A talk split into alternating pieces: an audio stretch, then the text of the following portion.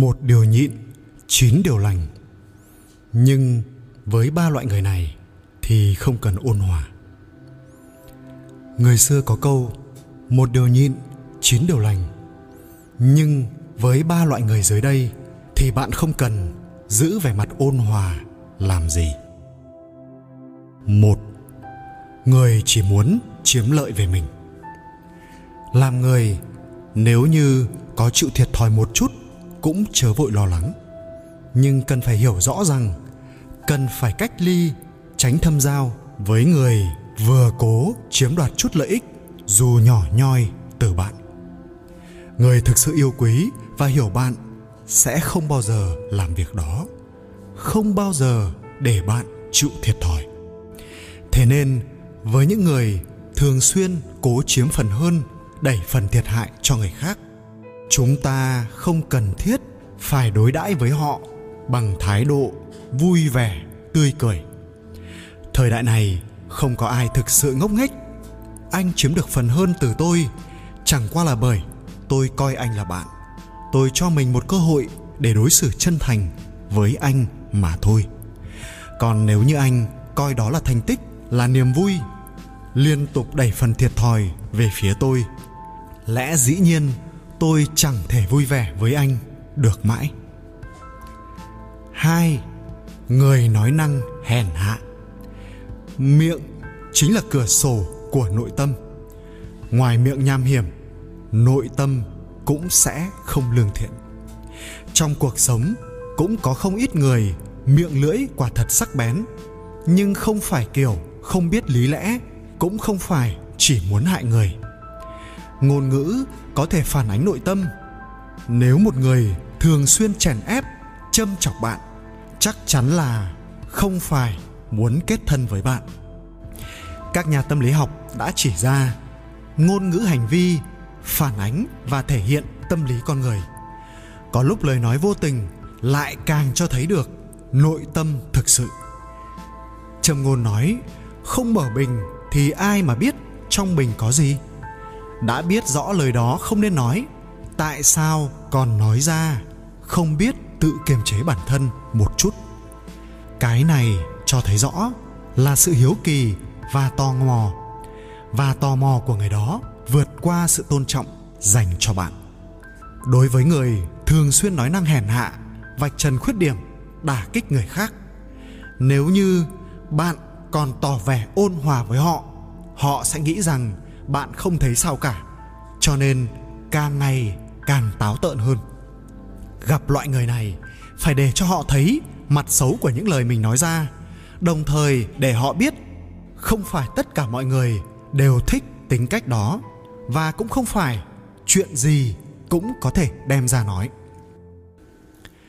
Ba, người hư vinh lợi dụng bạn. Bạn bè giúp đỡ lẫn nhau là điều dễ hiểu nhưng tuyệt đối không nên nghĩ hết cách để lợi dụng sự giúp đỡ đó. Kết bạn là một quá trình dùng sự chân thành đổi lấy sự chân thành.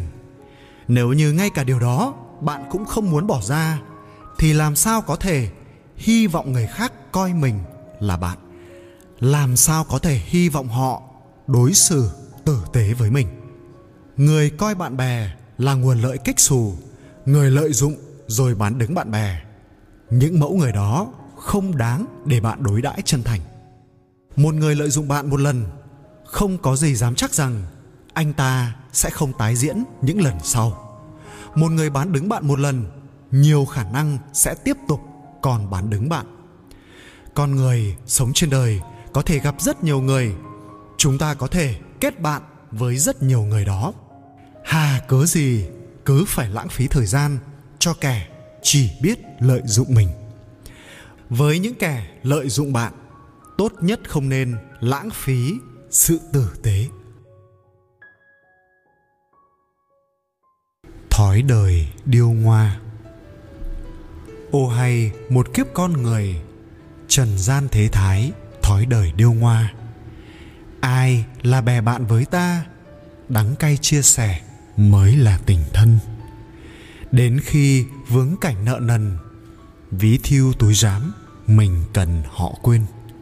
Bè bạn như cái bấc đèn, vui tỏ buồn lụi, thấp hèn cao sang. Giàu sang, vẻ mặt khoe khoang, bần hèn nuốt đắng, ai màng đến đâu. Sông có chỗ cạn, chỗ sâu, biển mênh mông biển, biết đâu lòng người.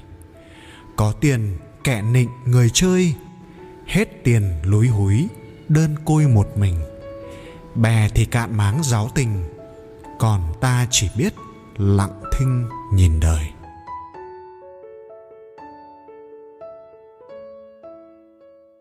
15 câu nói phũ phàng như tát vào mặt, nhưng giúp bạn tỉnh ngộ và sống khôn ngoan hơn.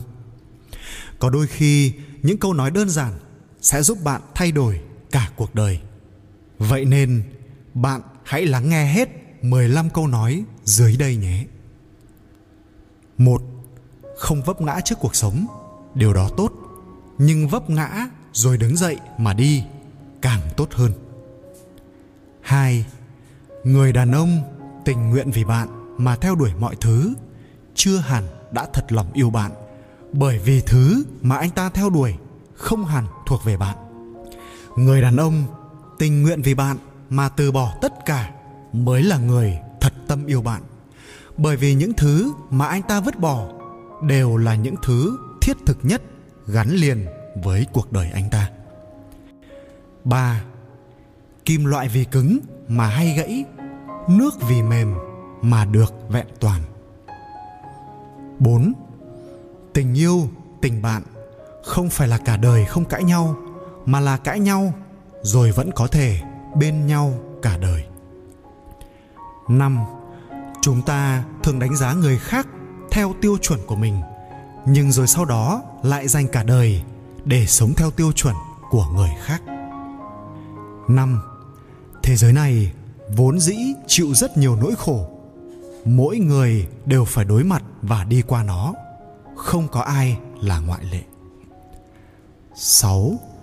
Hãy nhớ rằng chỉ có thể giúp đỡ người cầu tiến, còn giúp đỡ người tự ti là một việc thực sự khó khăn.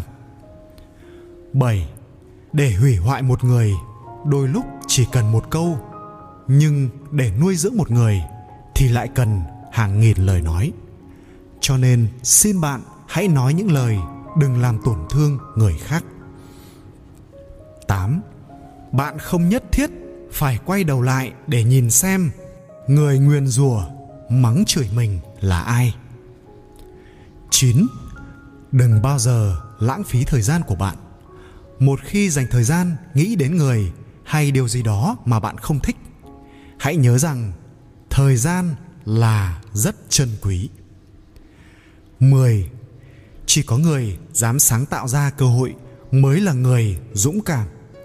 Người chờ đợi cơ hội là người ngốc nghếch. Cho nên đừng ôm cây đợi thỏ. 11. Nghịch cảnh là quá trình trưởng thành, tất yếu phải đi qua. Người có thể dũng cảm tiếp nhận nghịch cảnh thì cuộc đời sẽ mới từng ngày vươn lên mạnh mẽ. 12. Bạn phải cảm ơn người nói cho bạn biết khuyết điểm của bạn. Chỉ có người nói cho bạn biết khuyết điểm của bạn mới là người đối tốt với bạn nhất. 13.